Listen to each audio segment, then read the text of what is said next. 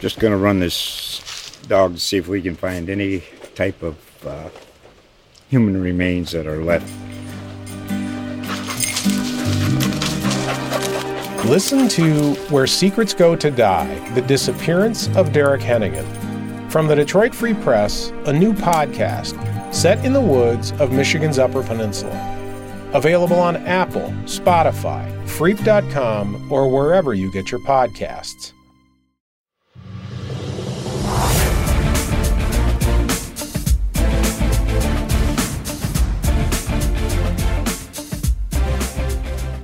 Welcome to another edition of the SC Times Sports Report podcast. My name is Zach Dwyer, and joining me as he does every week is my co host, Brian Mozey. Brian, we're kind of in the midst of summer here now, a bit of amateur baseball, otherwise, not too much on the calendar. So I think today we're going to you know, go through those last all metro teams, talk a little baseball, a little St. John's football, but otherwise, you know, probably not as long of one today, but that's okay. We're kind of in that summer vibe. Yeah. Hope everybody had a great 4th of July weekend. I know the two of us had a fun one, just being able to enjoy some time with friends, family, um, and just kind of enjoying that that weekend. But um, definitely, yes, it's uh, nice to kind of get back. And I know we were able to go see our first town ball games um, this past week, which was kind of fun to see, and uh, definitely nice to be back in, in the rhythm of things for the summertime. Yeah, so we'll go through that in the second part of the show. Brian was at two games uh, last week with Dave, and then also um, we're going to be heading out to Cold Spring for the Springers game uh, tonight when we're recording this on a Wednesday afternoon. So we'll also have um, some com- coverage of that online coming up as well. But the the last uh, you know the last of the spring season that we're going to start out with today to wrap it up officially, put a bow on it, put it in the past is our last All Metro teams. We went through uh, five of them on our last recording, and now today we're going to go through the remaining four that came out kind of near the end of last week into um, this past weekend, in case you missed it, uh, you know, kind of during that long weekend. So we have softball, baseball, and boys and girls lacrosse. Um, I think we'll start with baseball. I know that was the one that came out most recently that you put together, Brian. Um, this this seemed like a fun one. There was a, a lot of good players this year, but I don't think the decision ended up being um, too hard on this one. Yeah, I mean, a lot of good nominations from um, the coaches and such when I sent out, you know, what what they were kind of thinking for nominations, and everybody kind of came back knowing that Cade Lewis from Sartell was going to be probably the player of the year. I mean, he was. When it comes to some of these numbers, you expect certain numbers to dip, and he those numbers did not dip. Um, and so, I mean, he had 11 home runs, 38 RBIs, 36 hits, eight doubles, two triples three stolen bases. So you're like, okay, some power. Maybe he'll, you know, not be batting as well. You know, maybe he'll be in like the upper 200s, maybe lower 300s. No, he batted 468. He had an on base of 578, a slugging percentage of 1.052, and just absolutely dominated, dominated the season. And a lot of this came towards the end of the season.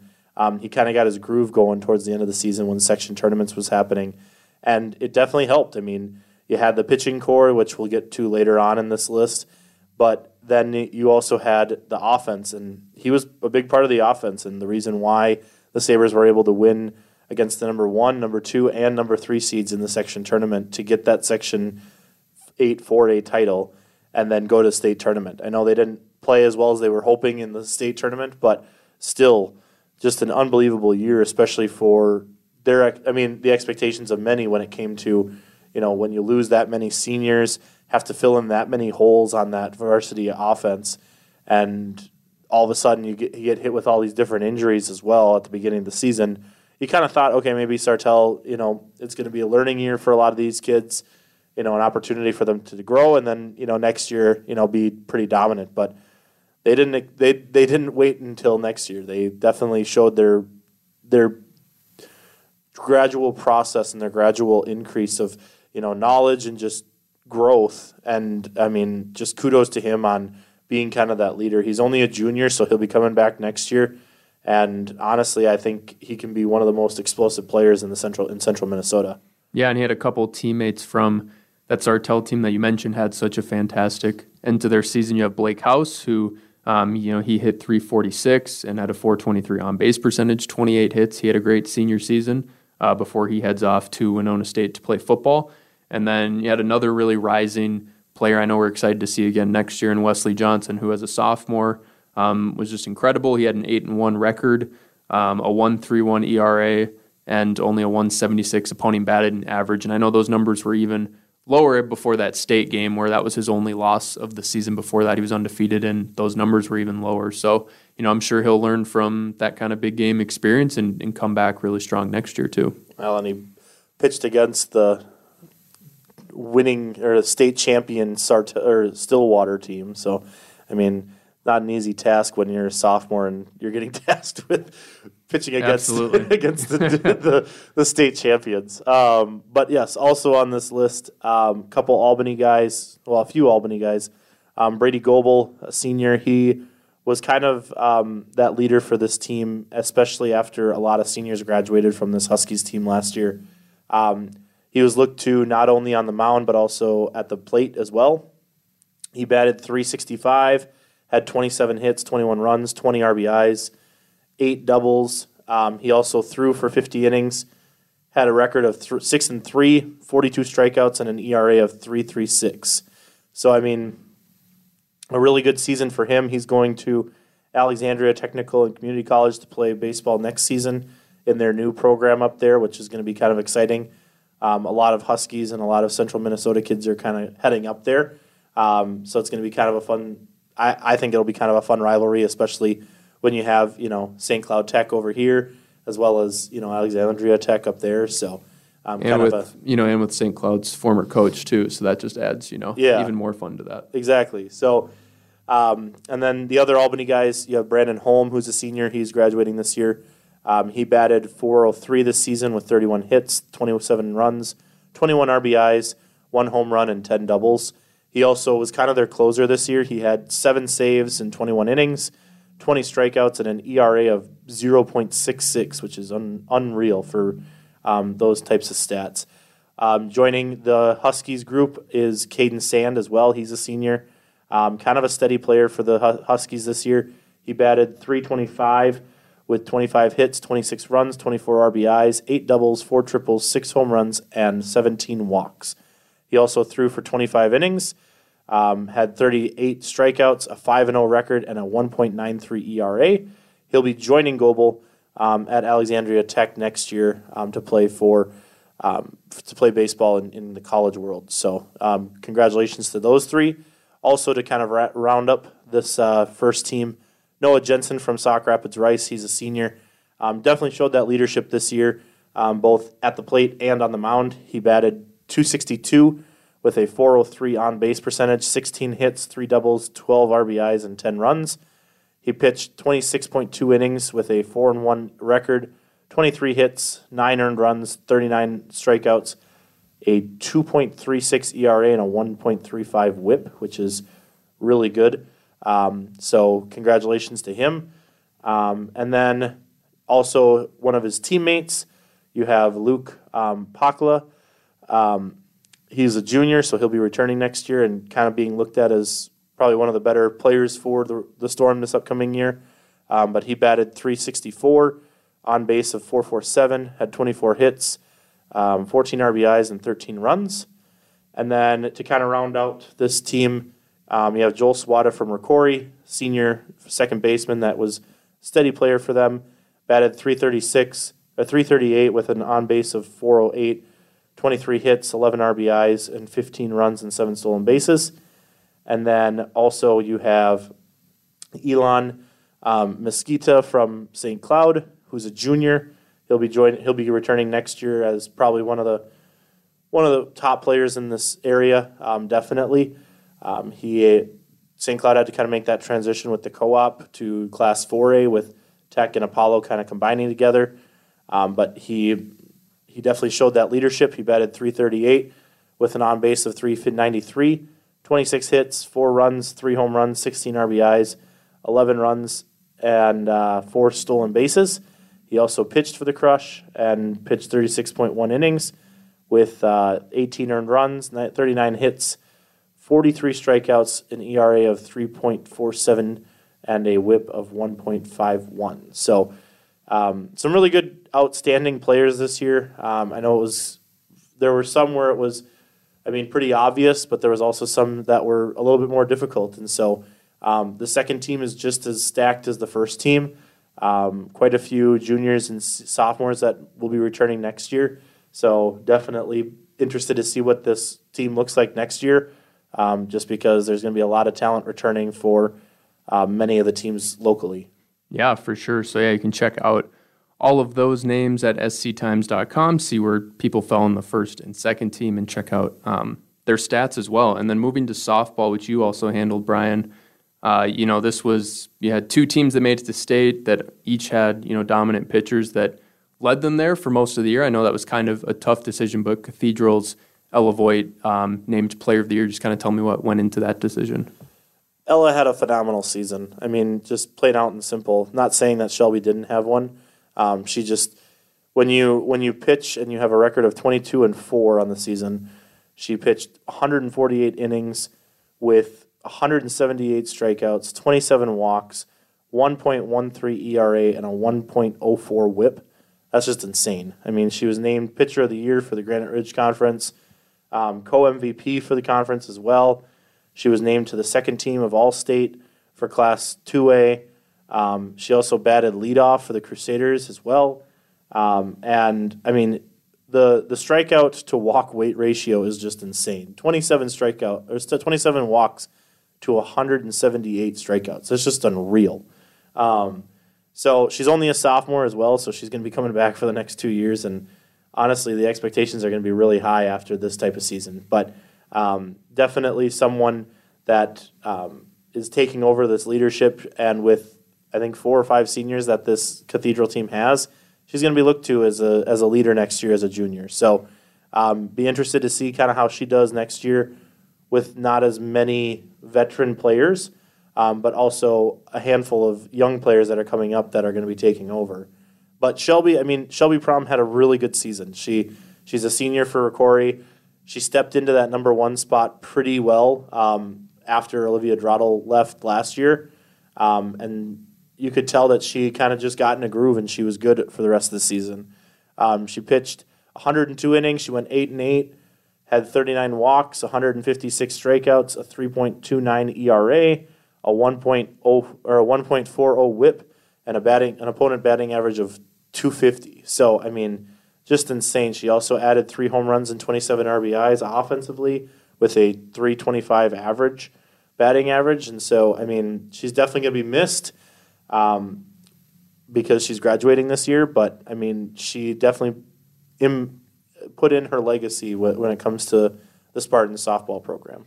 Yeah, and you know, you mentioned that Ella will be back for Cathedral, but there are a lot of big pieces that'll be leaving, just like um, that made their name on this first team. You have Catherine Bell, who um, hit 449, um, had you know seven doubles, 40 runs, 19 stolen bases. I know that that Cathedral team had a crazy amount of stolen bases, kind of all throughout their lineup. Um, and you know, she was um, an all state honorable mention pick. And then you have a couple others with Rachel Dingman, um, also a senior that uh, hit 408, had 34 RBIs, which was um, the team leading amount, and then also 33 runs.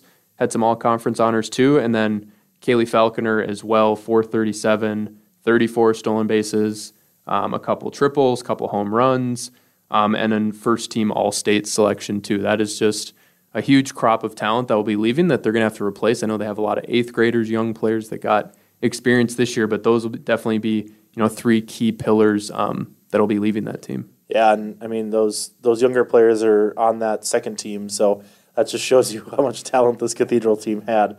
Um, Kaylee Falconer also going to Concordia College Moorhead um, to play f- softball for the Cobbers next year. So congratulations to her for continuing on with her career of softball. Um, just to kind of also go through the rest of this first team, um, one player for uh, St. Cloud was Allie Breitenbach. She's a senior. Um, similar to the baseball team, they had to co op as well. So you kind of had to adjust to that Class 4A environment. Um, and she adjusted just fine. She hit two. She hit 432, um, played catcher as well as third base for the Crush. Um, she hit 585 with runners in scoring position. um, and was able to kind of help out that middle of the lineup for the Crush this season. She's going to be heading out to College of St. Scholastica next fall to play softball. So kudos to her for continuing on and playing um, uh, college college softball. Um, also with the St. Cloud Crush was Olivia Laudenbach. She's a junior, so she'll be coming back next year.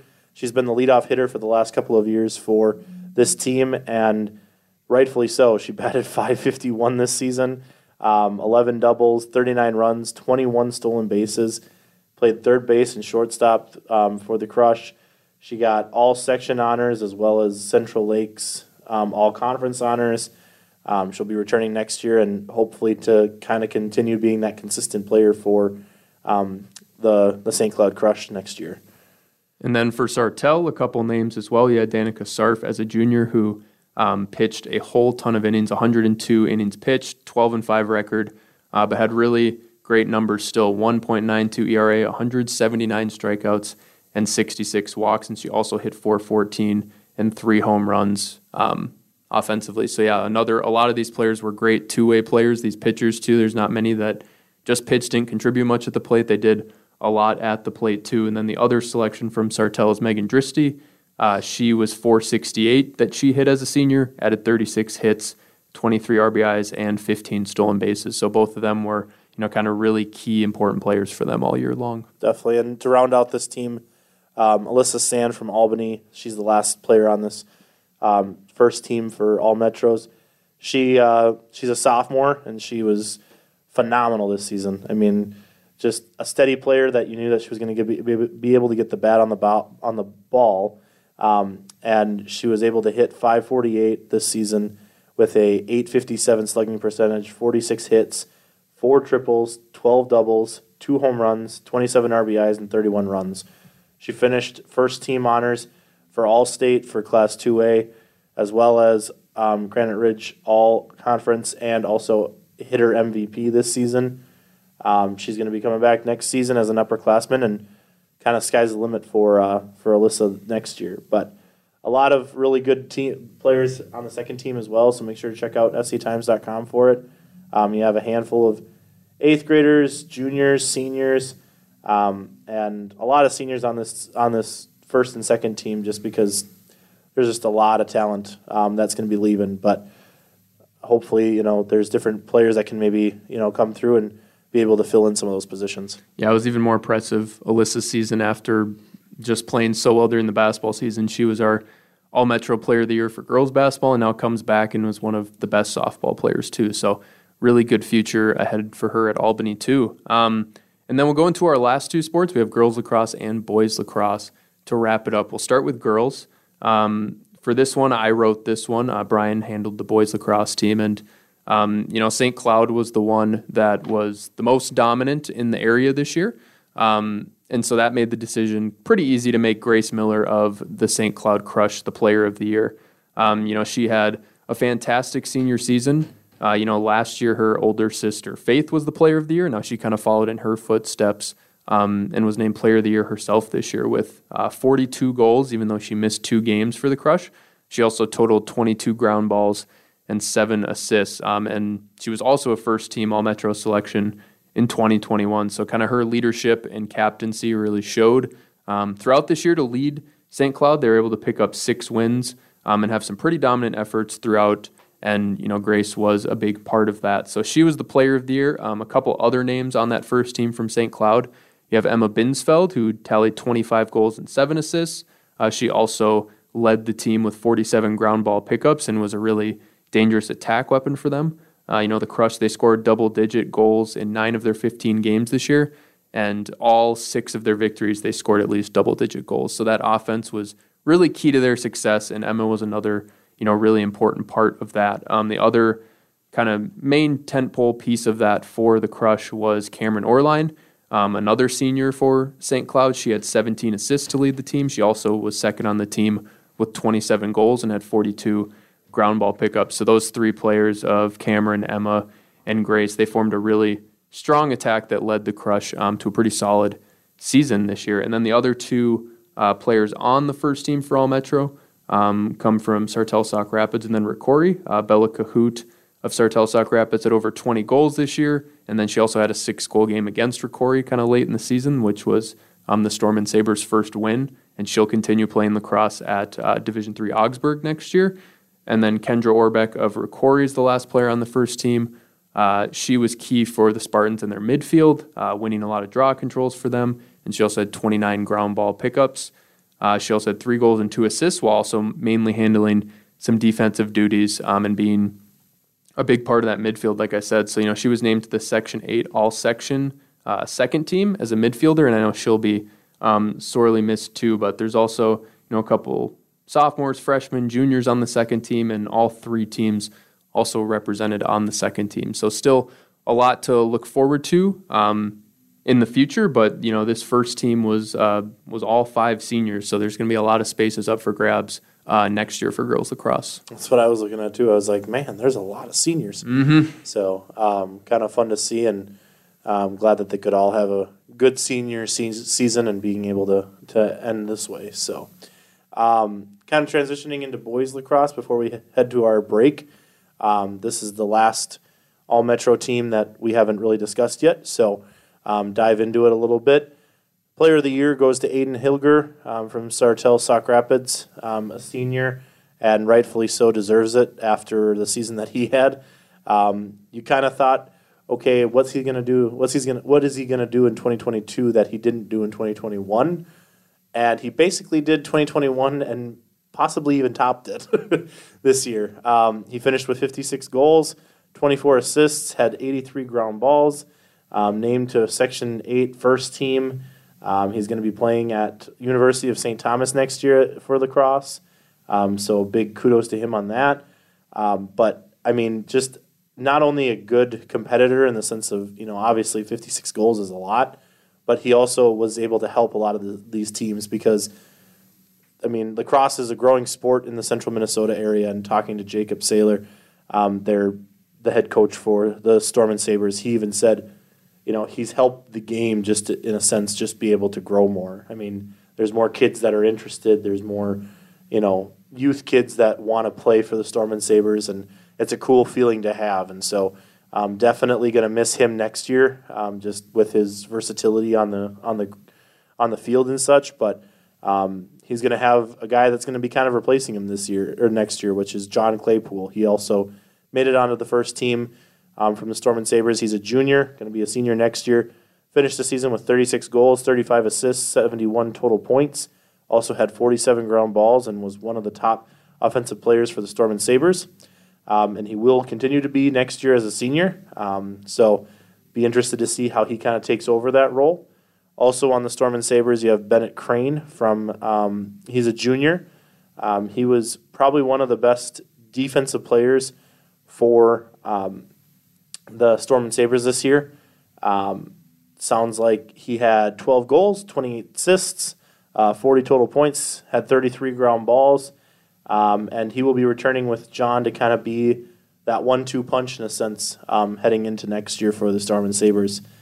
Um, also on this team, on this first team, was Layden Othod um, from St. Cloud. He's a senior goalie, um, probably one of the best goalies not only in Central Minnesota but also probably in the state.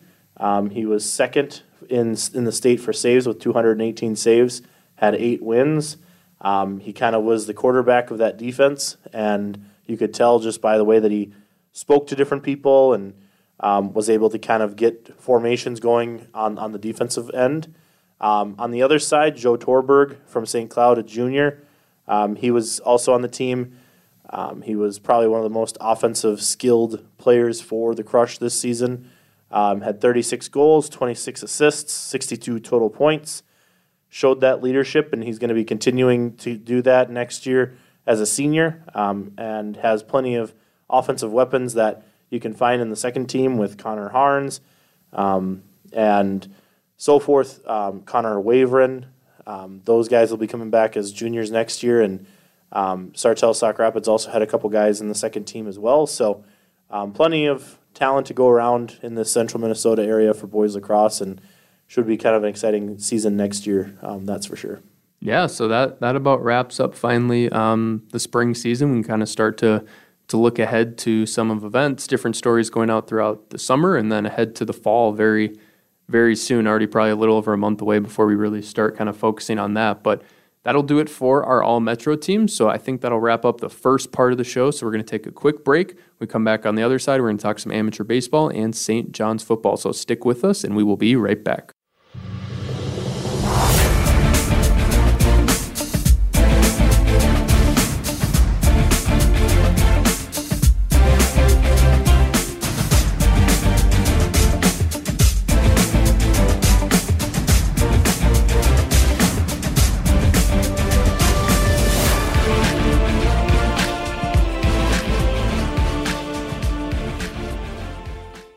Welcome back to the SC Times Sports podcast. We're going to hit uh, St. John's football here. I did a uh, kind of a look ahead to the season uh, last week, and then we'll also touch on town ball as we wrap up the show today. Uh, Brian, what are your questions about St. John's football? Let's flip it around.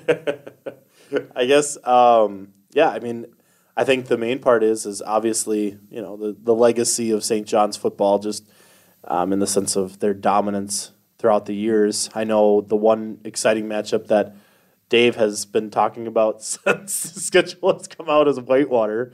Um, just talk about kind of the matchups and kind of what you expect to see this season from the St. John's team. Yeah, no, they do have a really exciting non-conference schedule that they had a tough time putting together because obviously not many teams want to play them when you're pretty traditionally strong. And now with how the kind of football playoffs work, there's only you know, five at large teams, so a loss to a highly ranked team early in the year does not look good on your resume. So not many teams want to play them. So Whitewater kind of has the same problem. So it kind of worked out that they are going to end up playing each other to start off the season September 3rd um, at St. John. So that'll be an awesome way to kick off the year. Um, and then the following week, they're going to play uh, UW River Falls, which is where I went to college. Um, they had their best season basically in history last year, and they're going to be playing them also at home on uh, September 10th. So two WIAC teams who um, finished in the top 25 last year will be a great test to kind of see where the Johnnies are at to begin the year. So I'm excited to see that. You'll get a really quick kind of litmus test of how good they may be this year. Mm-hmm. Um, and the last time St. John's and Whitewater played was uh, 2019, the Division Three semifinals, which was a three-point game, a really great game on both sides of that too. So I know they've already been they've already traded game tape. They're already like breaking down film of each other, even though we're still a couple months away. So I know the coaches and all the players are really ready um, to get to that game. And St. John's, they're going to enter the year. They're ranked number 13th in the preseason poll. So um, last year they were up a bit higher for most of the year, um, lost in the second round of the playoffs. So they'll have a little work to do to climb back up. But they do have some exciting people coming back. They did lose a good amount of people on. They lost about half on both sides of the ball, so um, there will be a bit of depth returning, but also some new guys that need to step up. Um, some of the preseason All Americans. You have Alex Larson, their uh, senior tight end, and then Michael Wozniak, their senior defensive lineman, are um, two that they expected back, and they also had a couple surprises. They had receiver Matt Moore and running back Henry Trost, who are both starters. Some of their best players um, decided to come back for a fifth year like very recently that they were not expecting to. So they got a nice little boost there. Um, that'll be key for trying to, you know, keep making the playoffs. I believe they have um, a MIAC record seven consecutive trips to the NCAA playoffs, trying to make it eight. Um, you know, the that automatic bid is going to be key possibly, but also that strong schedule could kind of help them. Um, if they even if they would lose a game or something, that strength of schedule comes into play down the stretch. But um, I'd expect some good games with Bethel again this year. They play them week three too, so you have those two WIAC games in Bethel week three. That's who they beat by one point in the conference championship last year. They're gonna be playing at Bethel again for that, um, and then a possible, you know, depending how the season goes, they could play in the championship game again. Um, but it would be at St. John's this year instead of on the road. So a lot to still play out, but a, a lot of exciting stuff coming up. Absolutely, I think one of the things that people don't really know a ton about is there's been con- some construction being made on um, the Johnny's football field and some new turf this upcoming year. Um, maybe just talk about kind of that as well as um, looks like some good news on the offensive end in the sense of some familiarity from the quarterback position. Um, just talk about kind of how they expect to play on new turf. What that, I mean, obviously, when it comes to turf, it's a whole dis- different situation, but new turf can always be an interesting, you know, got to kind of get get it back to rhythm and all that type of stuff. Just maybe talk about those two points. Yeah, they you know they first put in turf in 2002, and even their head coach Gary Fasching he said back then he was against it. He was kind of a traditionalist, but now he thinks it's one of the best decisions they ever made, especially for a, a high-powered attacking offense like St. John's has been for decades. So you know that helps them a lot. They replaced it in 2012. They're replacing it now in 2022. So kind of every 10 years they're on that cycle. Um, and it's going to be, it sounds like it'll be a little different, not huge different. It's not going to be like, you know, red, like an all red field or something. It's still going to be green. It might look a tiny bit different to fans, but um, that'll be key to just, you know, having that. There's also a lot of construction. When I went there out to, to interview Coach Fasching, like all the parking lots, all the roads, everything's dug up out there. So it might look a little nicer, be a little less bumpy when you get to Collegeville for that first game in September. But um, besides that facilities part, yeah, like you said, Aaron Syverson coming back at quarterback. You know, he's a Division One transfer from Colorado State. He played, um, you know, seven and a little bit of change games last year. He was seven and zero as a starter.